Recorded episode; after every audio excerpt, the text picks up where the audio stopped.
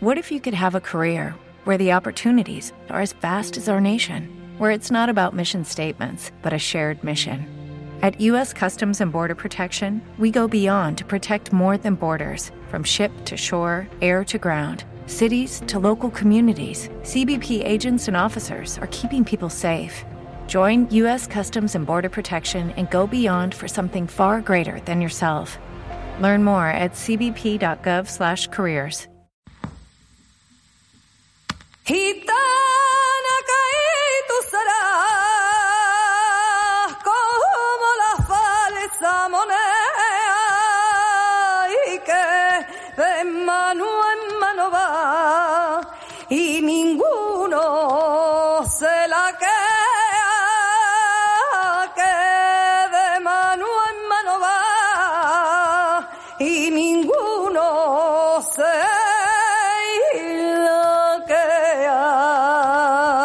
Las informaciones que hay en este podcast han sido recogidas de páginas web y noticias relacionadas que siguen disponibles en distintos periódicos y televisiones online donde trataron las noticias de los sucesos que voy a contaros.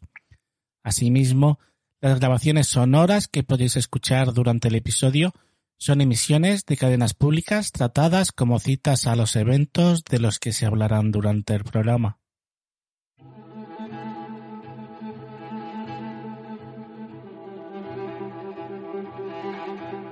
Ella lo contaba, las joyas, el dinero, cogía la televisión y por ahí iba cargado con la tele para si le daban lo que le dieran. Ella al parecer tenía buena pensión y no le llegaba nunca.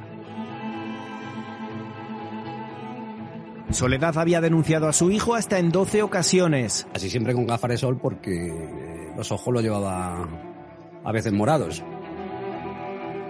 me encuentro la cama cubierta con, con bolsas de plástico. Encima eh, había restos humanos. En una caseta de un perro había más restos humanos. El baño veo sangre y un cuchillo.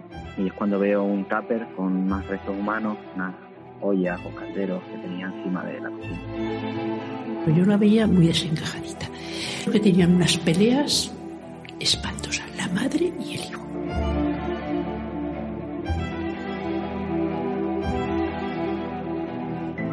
Desde hace un mes no se sabía nada de Soledad, de 66 años, cuando según los vecinos se produjo una fuerte pelea.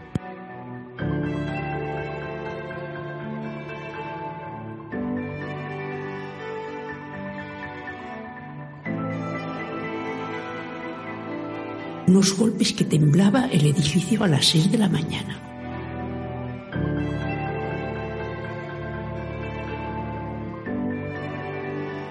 Lo que se encuentran es eh, una escena dantesca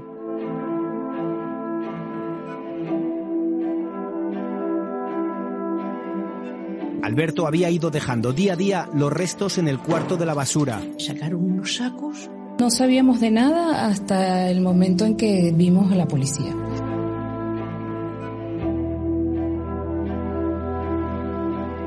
Era muy frío, no hablaba, como un témpano de hielo, no, no decía nada.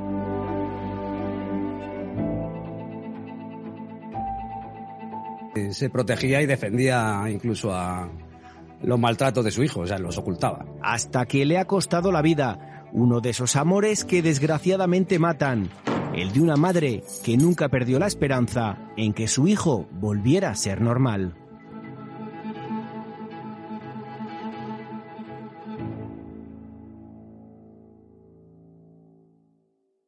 María Soledad Gómez, de 66 años, vivía junto a su hijo Alberto Sánchez, de 26, en el número 50 de la calle Francisco Navacerrada, cerca de Ventas. Alberto era un buen estudiante, tenía una beca y estudiaba contabilidad y finanzas en la universidad de lunes a viernes. Era un chico tímido, introvertido, cariñoso y majo, pero tenía un problema con las drogas. La vida familiar no era la mejor y la convivencia se hacía dura. El joven ya tenía antecedentes policiales y había sido denunciado hasta en doce ocasiones por malos tratos, varias de ellas hechas por su madre. En la mayoría de las discusiones con su madre a veces se solucionaban con la ayuda y mediación del hermano mayor, pero éste había decidido dejar de lado a ambos tras la última mediación. La familia se instaló en esta calle cercana a la Plaza de Toros a mediados de los años 90. El padre, ebanista de profesión, llevaba a los hijos a jugar al fútbol los fines de semana. Después, comían en algún restaurante de la zona. Era la escena de una familia normal, que comenzó su desintegración tras la muerte del padre en 2005. Alberto estudió primaria en un colegio cercano, el Calasancio, y la secundaria en Natividad de Nuestra Señora. Pasó una temporada en Atenas, la capital griega, donde estuvo un tiempo sin dar señales de vida.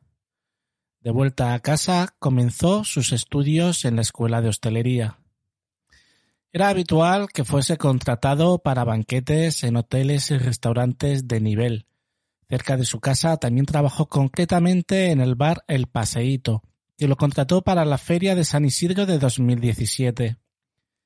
Atendió a la clientela en camisa blanca y pajarita. Su madre iba a verlo detrás de la barra.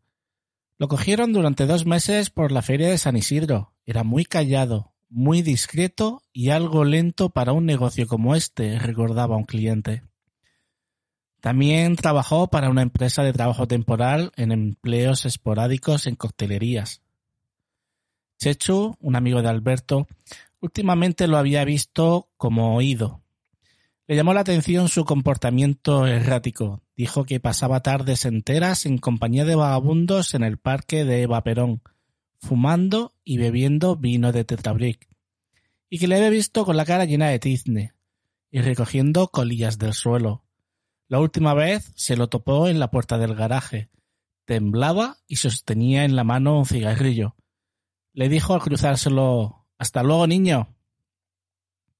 Alberto le contestó con un adiós seco. Un adiós seco que a Chechu le pareció la respuesta de un autómata. Un amigo de la misma pandilla explicaba que a él le parecía un tipo raro, que se sentaba con ellos en el banco y podía estar ahí sentado sin hablar durante horas. Otros decían era un chico muy normal, callado. Tito, el dueño de una tienda de fontanería situada en el edificio de enfrente, contaría que para él era un típico caso de malos tratos. Muchas veces bajaba la madre llena de moratones y nos decía que se había caído con el perro. Muchas noches estaba a las dos de la madrugada sentado en un banco en una placita. Parecía fumado e incluso drogado. No se daba cuenta. ¿Te está gustando este episodio? Hazte fan desde el botón Apoyar del podcast de Nivos. Elige tu aportación y podrás escuchar este y el resto de sus episodios extra. Además, ayudarás a su productor a seguir creando contenido con la misma pasión y dedicación.